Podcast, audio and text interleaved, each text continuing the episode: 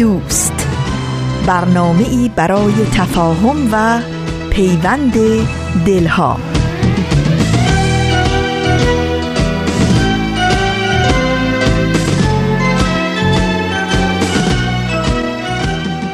به پرده هفتم خوش اومدید.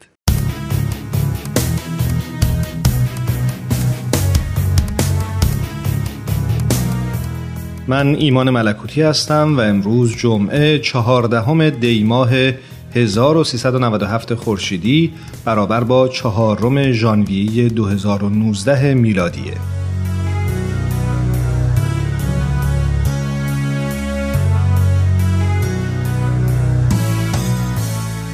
دیگه باید هرچه زودتر یه فکری می‌کرد. چیزی که مدتها بود ذهنش رو به خورش مشغول کرده بود. شوخی نبود. صحبت از حدود دو ساعت رانندگی در طول روز بود. با اینکه هر روز ماشین نمی برد بازم مدتش زیاد بود. با دوستش قرار گذاشته بود که روز در میون یکیشون ماشین بیاره. اینجوری هم استهلاکش کمتر بود هم مصرف بنزین نصف می‌شد.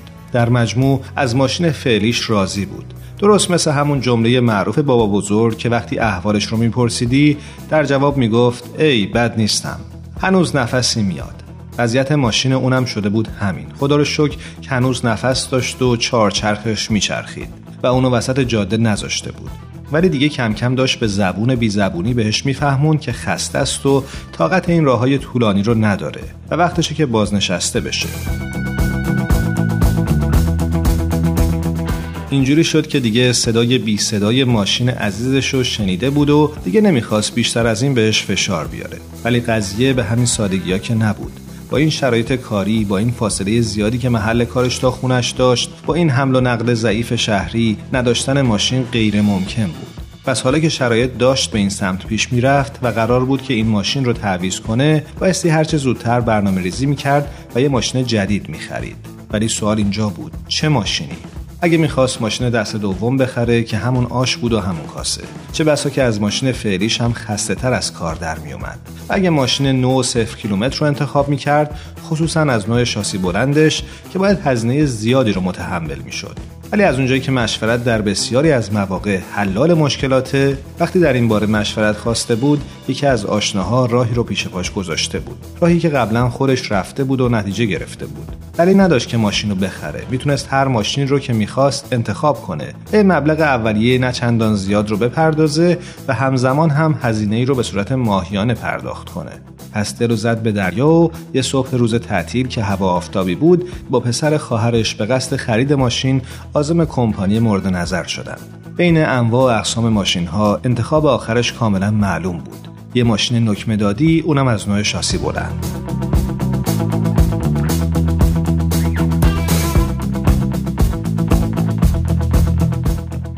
یادش به شاسی بلند که افتاده بود انگاری ذهنش رفته بود به چند سال قبل. نه سالهای خیلی دور همین سه چهار سال اخیر. برش اومد که یه روز بین جمع رفقا صحبت از ماشینای شاسی بلند و رنگ و بارنگی بود که اون روزا خیلی جلوه داشت و هر کی پشتش میشست عجیب احساس با کلاسی می‌کرد. بحث که داغ شده بود با حسرت سری تکون داد و رو به یکی از رفقا گفته بود ما که با این شرایط مالی تا دنیا دنیاست رنگ شاسی بلند رو نخواهیم دید. ولی دوستش در جواب گفته بود هیچ وقت به این قطعیت در مورد هیچ چیز اظهار نظر نکن. دنیا هزاران پایین و بالا داره. مثلا دیدی وقتی یه سیب میندازی آسمون تا میاد زمین هزار تا چرخ می‌خوره؟ هم همینه.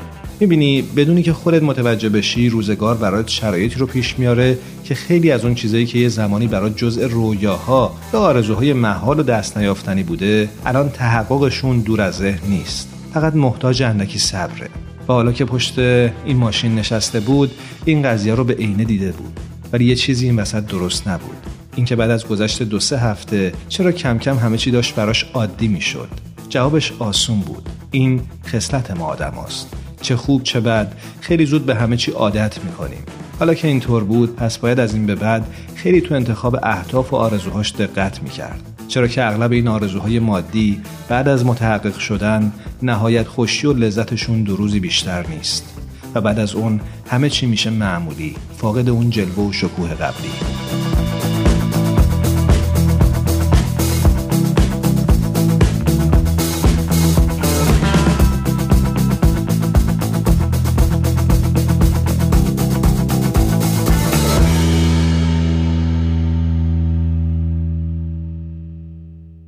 با پرده هفتم همراه بمونید.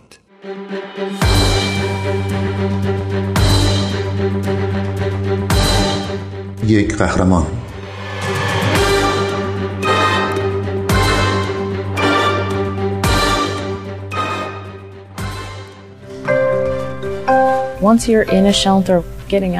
وقتی که شما تو پناهگاه زندگی می‌کنین بیرون اومدن از اونجا یک سفر خیلی سخته. چون این جابجایی خیلی هزینه داره و اکثر کارفرماها نمی‌خوان با استخدام افرادی با این موقعیت کارشون رو به خطر بندازن. کتهایی که گرما و کار برای بیخانمانهای شهر دیترویت به ارمغان میاره. هشت سال پیش ورونیکا اسکات چالشی رو از طرف پروفسور دانشکده خود پذیرفت استاد از اونا خواسته بود چیزی رو طراحی کنند که به درد افراد نیازمند شهر دیترویت بخوره. ورونیکا که دانشجوی رشته هنر بود از خیابونای این شهر الهام گرفت. ورونیکا میگه شهر دیترویت جمعیت زیادی از افراد بیخانمان رو در خودش جا داده و اونا جورایی در لابلای مناظر شهر گم شدن. من تصمیم گرفتم برای تمام این مردمی که دیده نمیشن چیزی طراحی کنم. در سال 2010 اسکات یک کت کاملا عایق و ضد آب و طراحی کرد که به راحتی تبدیل به کیسه خواب و کوله پشتی می‌شد. اون اسم این کتو EMPWR مخفف کلمه توانمندی گذاشت. اسکات که الان 28 سالشه میگه تعداد زیادی از این افراد تو خیابونا آشغالای مردم دیگر رو میپوشند طراحی این کت اگرچه به معنی گرم کردن این افراد بود ولی به اونا کمی هم احساس غرور و احترام میده. ولی انگار کار ورونیکا هنوز تموم نشده بود. یک روز که توی یک پناهگاه افراد بی خانمان این کتا رو توضیح می کرد ناگهان زنی فریاد زد. ما کت لازم نداریم. ما کار لازم داریم.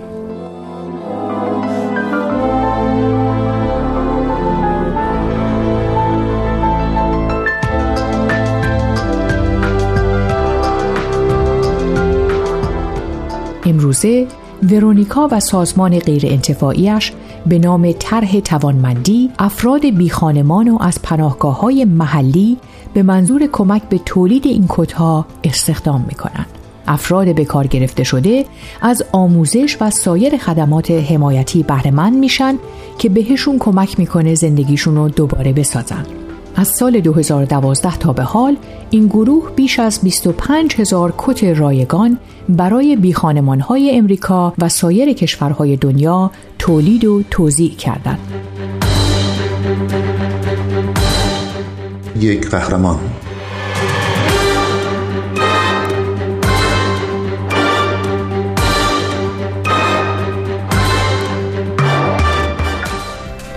We employed previously homeless parents ما والدین رو که قبلا بی خانمان بودن استخدام می کنیم تا برای افراد بی خانمان کت تولید کنند. ما فاصله بین بودن در پناهگاه و داشتن استقلال و ثبات مالی رو پر می کنیم. وقتی این افراد به این گروه ملحق میشن بهشون برای آموختن حقوق میدیم اونا با یک مدیر پرونده کار می‌کنن که بهشون کمک می‌کنه اون مشکلات رو حل کنن هر کسی رو که استخدام می کنیم در عرض چهار تا شش هفته به طور دائم از پناهگاه افراد بی خانمان بیرون میاد.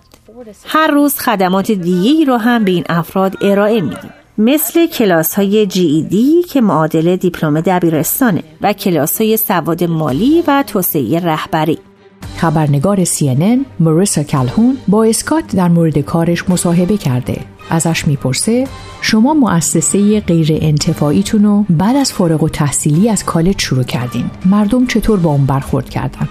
من واقعا از این تعجب می‌کردم که همه به هم می‌گفتن تو این کار شکست می‌خورم. چون می‌خواستم به پناهگاه های افراد بی خانمان برم و اونا رو برای این کار استخدام کنم.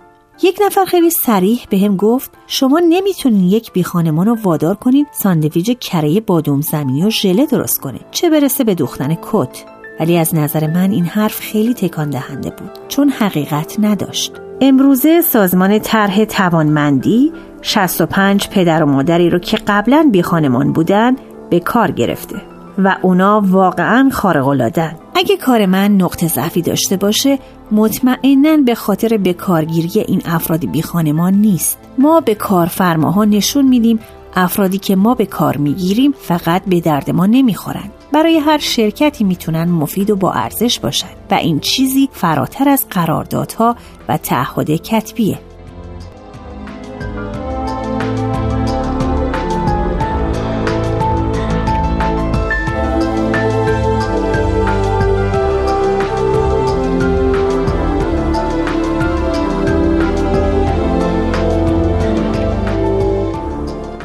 شما چطور اونا رو پیدا می‌کنین؟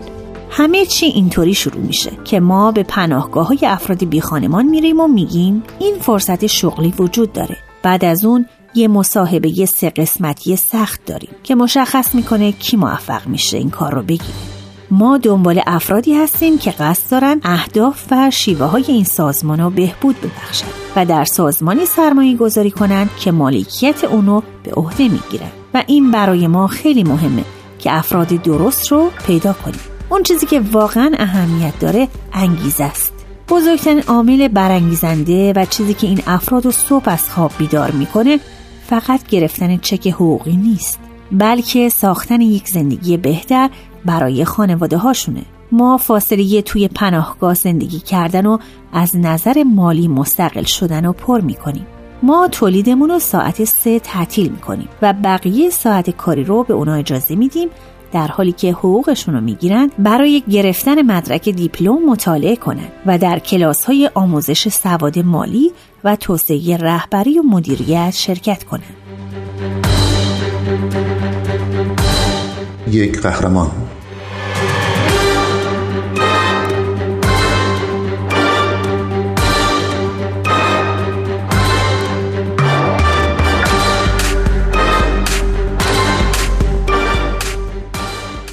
تصمیم شما مبنی بر استخدام پدر و مادرها یک علت شخصی داره درسته؟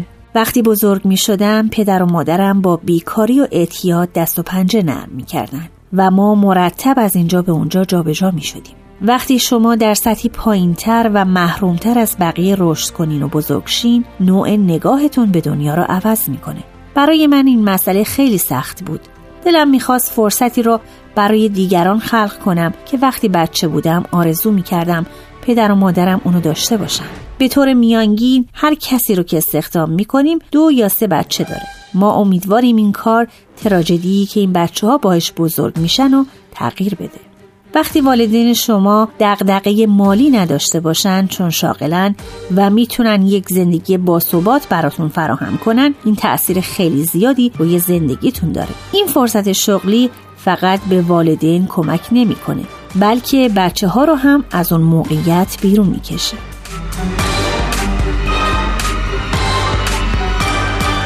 صرف نظر از ایده اولیه شما چطور شهر دیترویت روی کارتون تاثیر گذاشته؟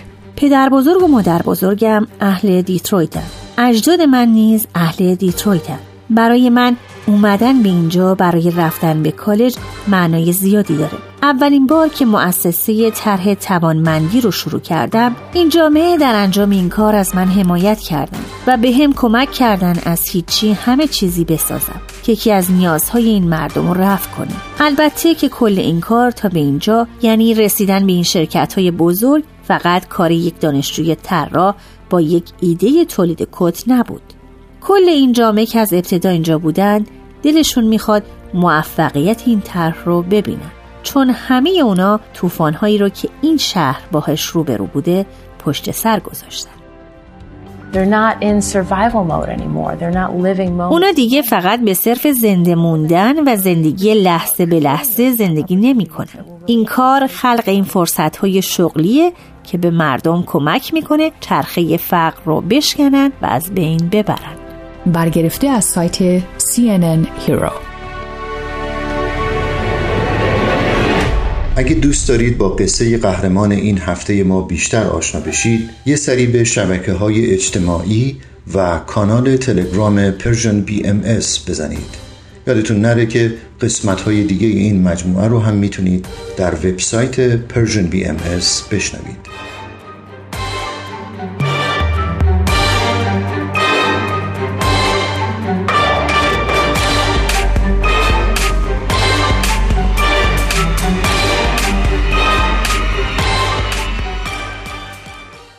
ما رو در اینستاگرام هم دنبال کنید. آدرس ما هست Persian BMS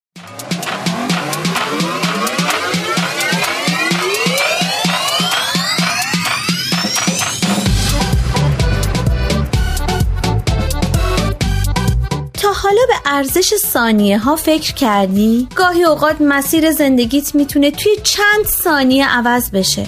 شنیدن یه صدا، دیدن یه تصویر، خوندن یه خبر همه و همه می‌تونه یه شروع تازه باشه. پس با ما همراه باش تا قدر ثانیه ها رو بیشتر بدونیم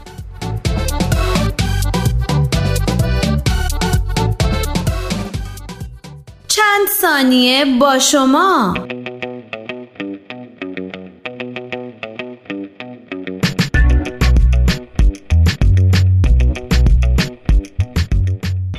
آغاز تقویم را باید با زندگی اجتماعی و کشاورزی بشر مقارن دانست. گفته شده وقتی بشر شروع به کشاورزی و خرمنبرداری کرد متوجه شد که زمان کشت وقت معینی از ساله. پس باید روزها رو میشمرد چرا که انسانهای اولیه می‌خواستند بدونن که در میان دو فصل خرمنبرداری چند روز فاصله وجود داره. این اولین تلاش انسانهای نخستین به منظور روزشماری سال بود. مصری های باستان اولین کسانی بودند که سال رو بسیار دقیق اندازه گیری کردند. اونها متوجه شده بودند که بهترین و مناسبترین موقع برای کشت درست پس از تقیان رودخانه نیله که اون هم سالی یک بار اتفاق میافته.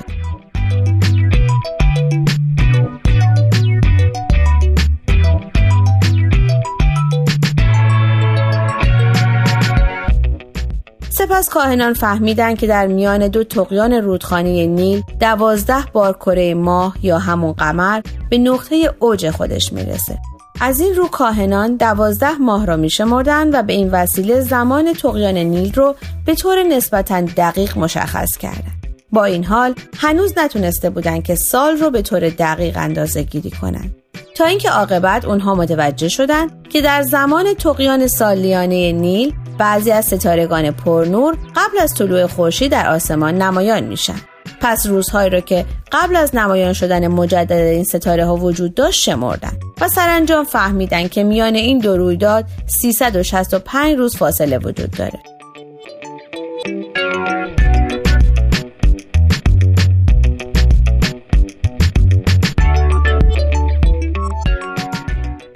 مصری های باستان سال رو به دوازده ماه و هر ماه رو به سی روز تقسیم کرده.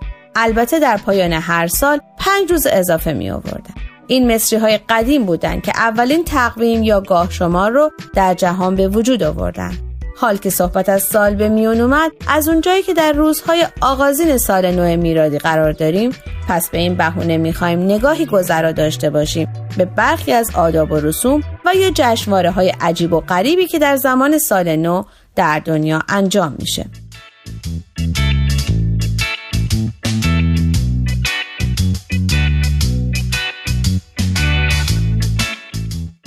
مثل قرار دادن برگ های دارواش در زیر بالش برای پیدا کردن شوهر.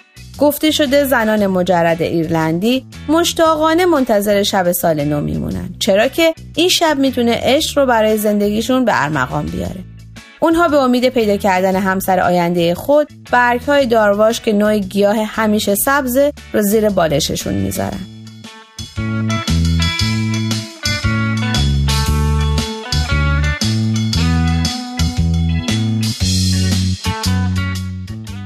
شکستن ظروف در جلوی درب همسایه. اون یه سنت عجیب و غریب دانمارکیه برای سال نو که ظروف شکستنی رو به طرف درب خونه همسایه پرتاب می‌کنن که نه تنها موجب ناراحتی اون نمیشه بلکه باعث خوشحالی همسایه میشه. هر چقدر میزان این شکستنی ها بیشتر باشه فرد خوش چون نشون میده که دوستان وفادار بیشتری داره.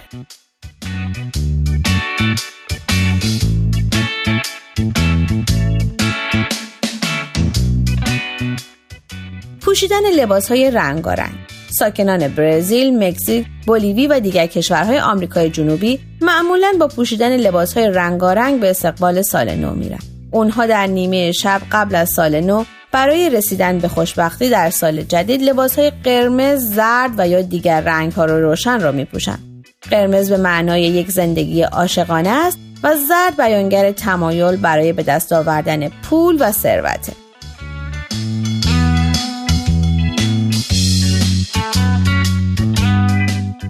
و اما سوال هفته نظر شما در این باره چیه؟ آیا این گونه مراسم خاص رو که به هنگام سال نو در برخی کشورها برگزار میشه از نزدیک دیدید؟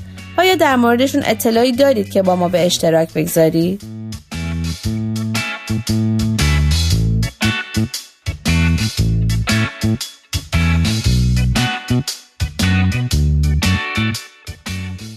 شما می‌تونید از طریق آدرس ما در تلگرام at sign Persian BM contact و همچنین ایمیل info at با ما تماس بگیرید.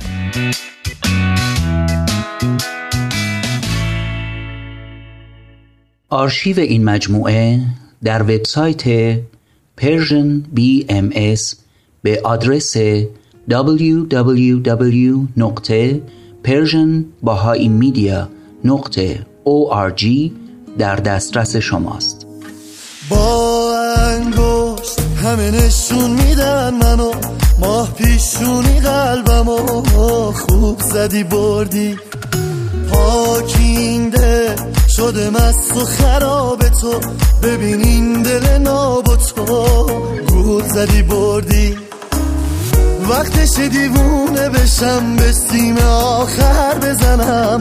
وقتشه که شمارتو بگیرم و زنگ بزنم. نمی‌تونه سهد کنه رامو. کسی جلو دارم نیست. مثل تو یکی یه دونه. آخه تو این عالم نیست. حالیم نیست. یالا پاشو بیا پیش من. حالا اون ناز و رو ببینم. ما را جادو می‌کنی. والا چشمون سیاحت کش ما را. یالا پاشو بیا پیش من. حالا اون ناز و کرشم رو ببینم. ما را جادو می‌کنی. والا چشمون سیاحت کش ما را.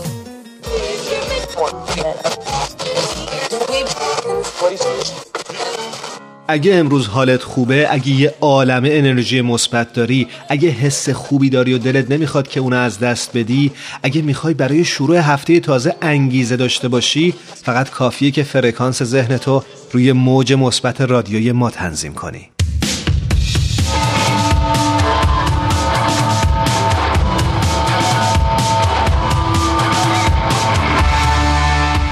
باهایان روز عهد و میثاق رو گرامی میدارند روزی که یادآور جایگاه منحصر به فرد حضرت عبدالبها در تاریخ آین بهایی است حضرت عبدالبها فرزند ارشد شارع آین بهایی یعنی حضرت بهاءالله هستند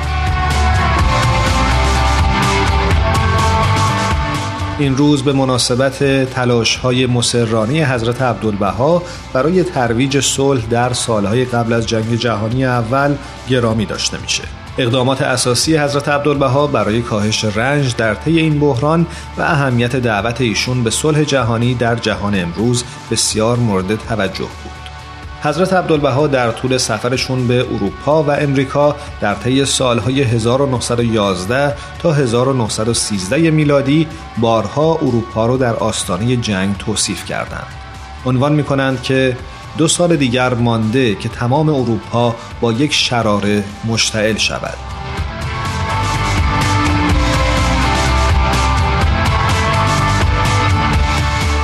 حضرت عبدالبها بعد از هشدار و دعوت فوری جهانیان به تلاش برای صلح در تاریخ پنجم دسامبر 1913 میلادی به حیفا بازگشتند. شهر حیفا در آن زمان بخشی از امپراتوری عثمانی بود. حضرت عبدالبها با آگاهی از جنگ قریب الوقوع در صدد محافظت جامعه بهایی تحت سرپرستی خود برآمدند و سعی کردند از بروز قهدی در آن منطقه جلوگیری کنند. یکی از اولین تصمیمات ایشان بعد از بازگشت به حیفا این بود که تمامی زائرین بهایی خارجی به کشورهای خود بازگردند.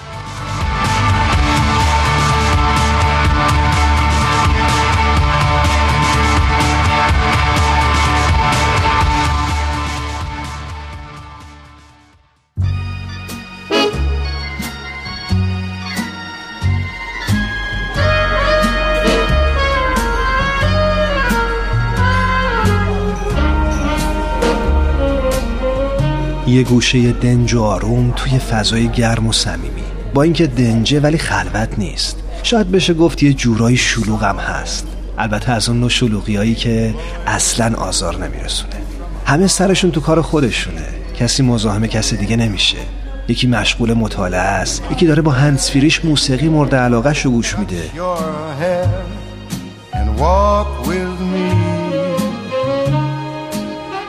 چند نفری هم اون طرفتر دور یه میز نشستن و سخت گرم صحبتن.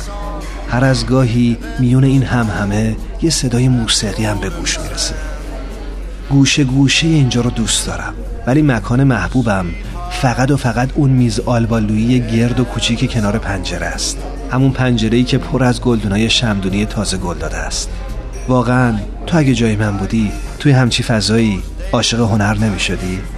راستی داشت یادم می‌رفت. اسم اینجا کافه هنره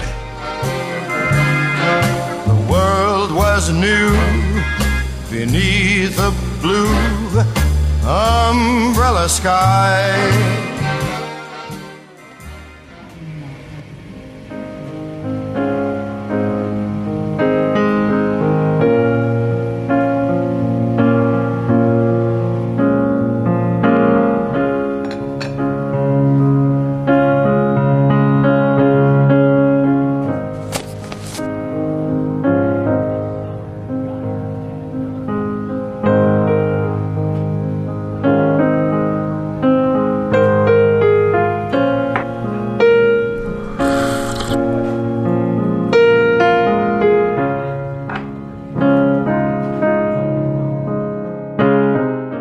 کافه هنر امروز رو تقدیم می‌کنیم به علاقمندان به کتاب و کتابخانی.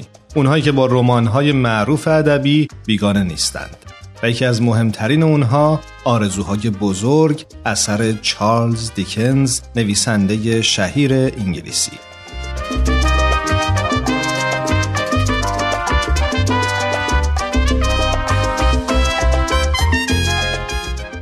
گفته شده آرزوهای بزرگ ابتدا به صورت داستان دنبالدار از دسامبر 1860 میلادی تا اوت 1861 میلادی در هفته نامه‌ای به چاپ رسید.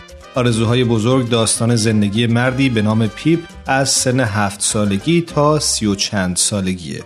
پیپ داستانهایی رو برای ما تعریف می‌کنه که سبب شکلگیری شخصیت فعلی اون شده.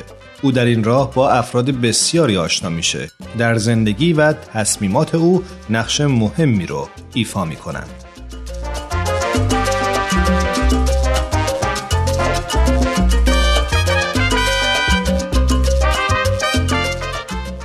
پیپ هفت ساله زندگی محقری رو در کلبه روستایی داره و با خواهرش که زنی بدخلق و سختگیره و شوهر خواهرش جو که آهنگری نیرومند و در این حال مهربان و نرمخو است زندگی می‌کنه.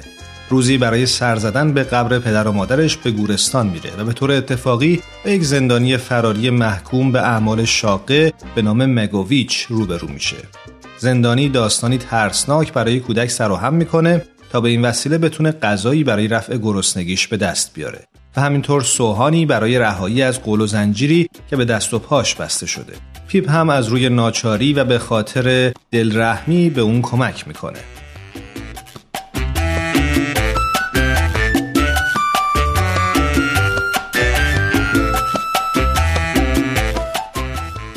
مدت زمانی که از اون ماجرا میگذره پیپ کوچک توسط زنی میانسال و ثروتمند موسوم به میس هاوی شام اجیر میشه تا گهگاه برای همنشینی و سرگرم کردنش پیش اون بره. خانم هاویشام که در گذشته دور و به هنگام عروسی همسرشون رو ترک کرده حالا به همین علت تبدیل به زنی دلسرد و انتقامجو شده. او استلا دخترکی زیبا اما گستاخ و مغرور رو به فرزندی پذیرفته تا بهش آموزش بده که چطور دل مردان رو بشکنه و اونها رو به بازی بگیره تا بلکه اینجوری از مردان انتقام بگیره. پیپ کوچک در اون خونه به اصطلاح دل میبنده و تحت تأثیر توهینها و آزارهای دخترک نخستین آرزوهاش نقش می‌گیره.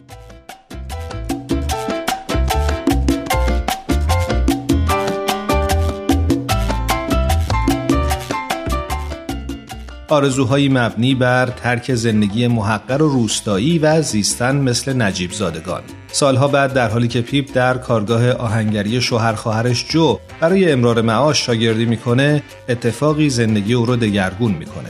توسط وکیلی لندنی با خبر میشه که یک ثروتمند ناشناس تمام هزینه های زندگی و تحصیل و تربیت اون رو تقبل کرده. ولی این ثروتمند کی می‌تونه باشه؟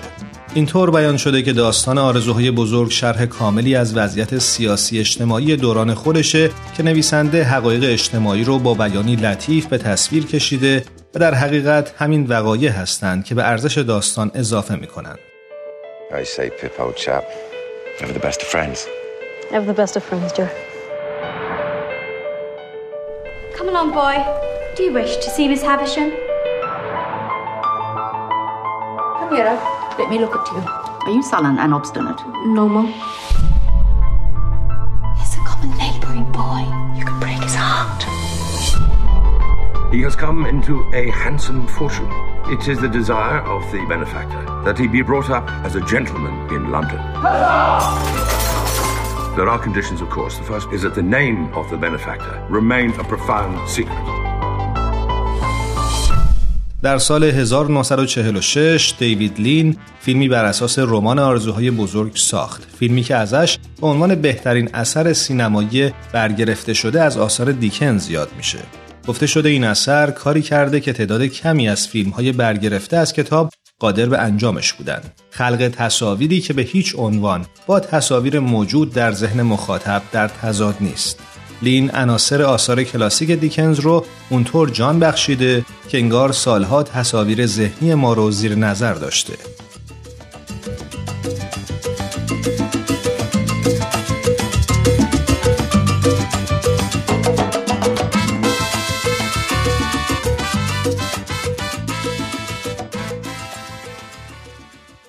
نسیم، بدی، تارا، آزین، بهمن، فرح، میساق و الهام از تهیه کنندگان برنامه پرده هفتم هستند. کوچه فصل دوم قسمت دهم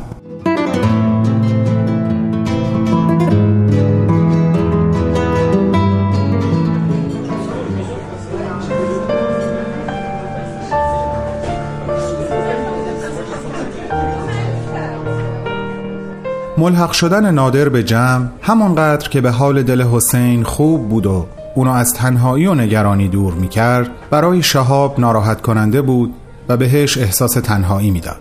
حس می کرد حالا دیگه بازی برابر نیست. احساس می کرد لحظاتی که از بد به ورودش به کافه تا اینجا تجربه کرده بود رو دوباره باید تکرار کنه و این واقعا براش ناخوشایند بود. یک بار دیگه آرزو کرد ای کاش پدرش کنارش بود. هرچند که حضور مجازی بهمن بهش تا حد زیادی قوت قلب می‌داد و از احساس تنهاییش میکاست.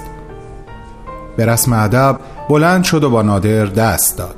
نادر سنگینی نگاه سرد، پرتردید و پرسشگر شهاب رو کاملا روی صورتش احساس می‌کرد. اما به دلیل اینکه قبلا خودش رو بارها جای شهاب گذاشته و از زاویه نگاه او به این اتفاقها و جریانها نگاه کرده بود معتقد بود تا همین اندازه همین که سر این قرار اومده بود و حضور او و پدرش رو تحمل می کرد کار بزرگی کرده و توقعی بیشتر از این نمی‌شد و نمی بایست از اون می داشت به همین خاطر با آرامش روی صندلی خالی بین شهاب و پدرش نشست و گفت معمولا اینجور مواقع میگن ببخشید که دیر اومدم. ولی آقا شهاب فکر کنم الان باید به شما بگم ببخشید که اومدم. اول نگاهی به شهاب و بعد به پدرش انداخت. هیچ کدوم هیچ حرفی نزدن. نادر فهمید شرایط سنگینتر از این حرف است. با این حال تصمیم نداشت دست از تلاش برای شکستن این یخ سفت و محکم برداره. داشت دنبال یه راه حلی میگشت که چشمش به یک موبایل افتاد که به شکلی عمود درست روبروی صورت او قرار گرفته بود. با رسیدن نادر شهاب موبایل رو از جلوی صورت حسین کنار برده بود و به گلدون وسط میز تکیهش داده بود. انگار یه دوست دیگه هم از راه دور پیش ما هن. میشه معرفیشون کنین آقا شهاب؟ بله ایشون یک دوست دیگه نیستن. بهمن دوست صمیمی منه.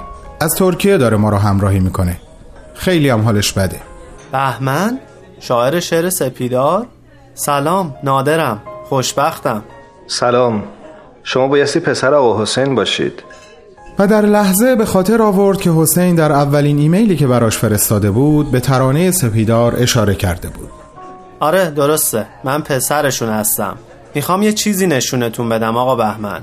من بیشتر از شعر سپیدار از کارهای شما خوندم. حتی یه شعر از کارهای شما رو با دستخط خودتونم دارم. الانم همرامه. می‌خوای نشونتون بدم؟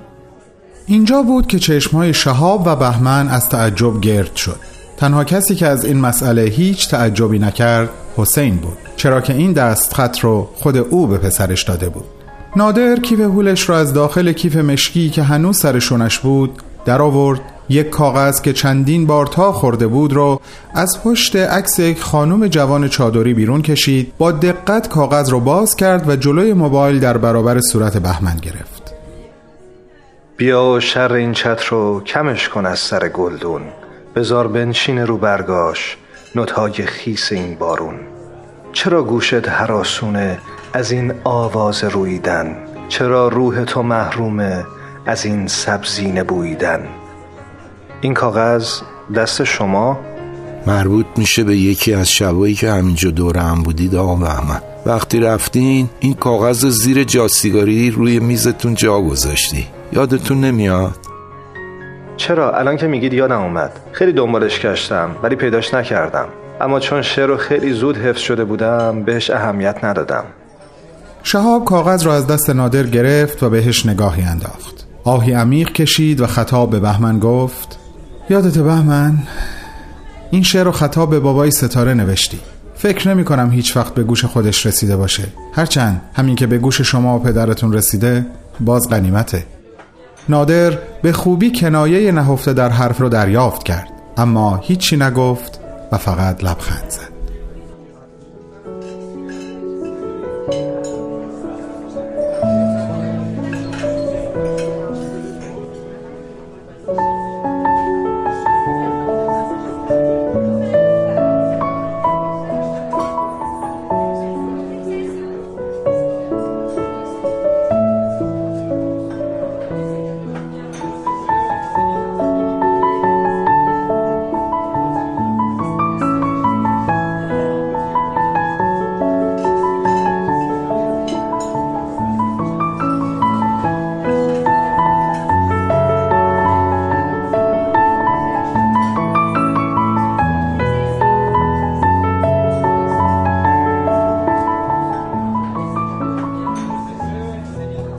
مرسی که اومدی بابا کلاس چطور بود؟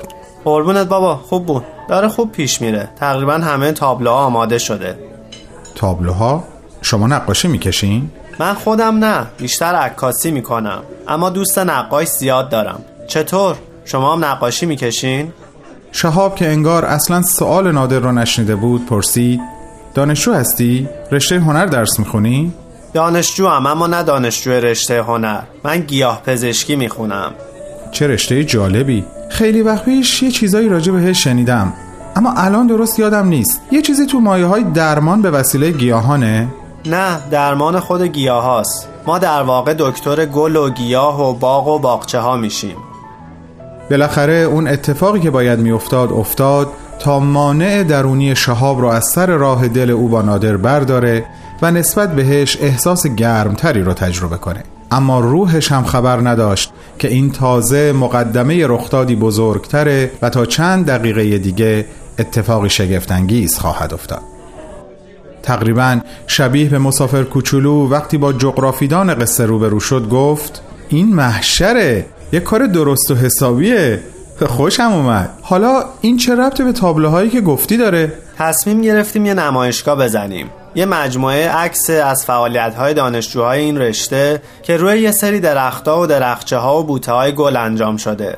البته یه سری نقاشی هم هست. اینا بیشتر از روی عکس ها کپی شدن یا با الهام از اونا کشیده شدن. اگه دوست داری می‌تونم چند تا عکس ازشون بهت نشون بدم. تو گوشیم دارم. و حتی خود نادر هم متوجه نشد که یک باره در صحبت کردن با شهاب زمیر جمع رو کنار گذاشته و داره باهاش با زمیر مفرد حرف می‌زنه. نگفت اگه دوست دارین نشونتون بدم. بعدم نمیاد نگاهی بندازم. موضوع جالبیه. همونطور که نادر مشغول پیدا کردن فایل عکس ها و نقاشی ها در گوشی موبایلش بود حسین با لبخندی به پهنای صورت به او و شهاب نگاه می‌کرد.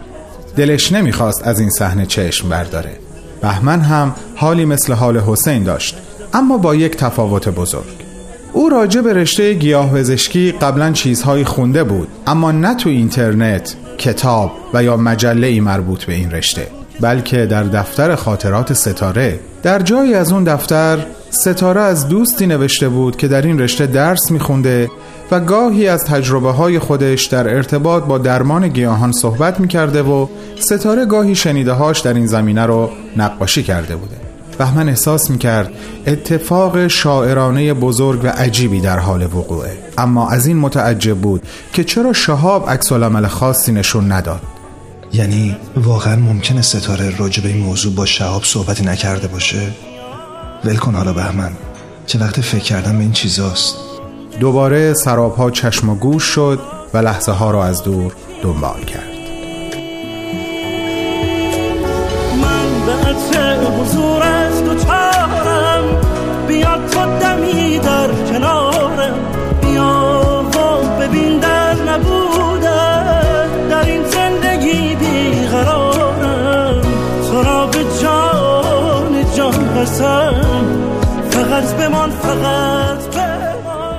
بیا پیداش کردم خودت بگیر و ببین حدود سی تاست عکس‌ها رو از راست رد کن شهاب با اشتیاق به عکس ها و نقاشی هایی نگاه می کرد که همه حول یک محور دور می زدن. ترمیم و درمان گل ها و بوته ها و درخت ها و درخچه هایی که به قول نادر حالشون بد شده بود و احتیاج به مداوا داشتند. به عکسی رسید که خیلی براش جالب بود. این عکس از یک ارتفاع از یک باغ کوچیک گرفته شده بود که دور تنه همه درخچه هاش گونی کشیده بودند و اونها رو با تناب بسته بودند. درست شبیه پانسمان. همزمان با رد کردن این عکس اومد از نادر راجع به این نوع خاص از درمان سوال کنه که نگاهش روی نقاشی بعد از اون عکس متوقف شد. طرحی بود الهام گرفته از همون عکس قبلی. طرحی که انگار با رنگ قهوه یا نسکافه کشیده شده بود. و یک صدا مدام توی ذهن شهاب به او می‌گفت تو این نقاشی رو قبلا دیدی؟ تصویر رو بزرگ و بزرگتر کرد تا گوشه سمت چپ پایین تابلو رو ببینه. هرچند که وضوح عکس به میزان زیادی کم شده بود. اما شهاب تونست امضای ستاره رو به خوبی تشخیص بده. از عادت و دل بستگی که بی تو من نفس ندارم. تو حق نداری بعد از این دست مرا رها کنی. آتش به جانمان زنی به قلب خود جفا کنی. دیوانگی کن بیش از این باید که لبریزم کنی. دریا به دریا با تو هم باید که درگیرم کنی. دریا به دریا با تو هم. جایی خوندم که می‌گفت شما آفریده شده اید تا از زیبایی ها لذت ببرید و از ناامیدی، ترس، اندوه و غصه دور باشید. با هر طلوع خورشید این فرصت رو دارید تا روزهای خودتون رو با امید آغاز کنید تا زندگی روی زیبای خودش رو سرانجام به شما نشون بده.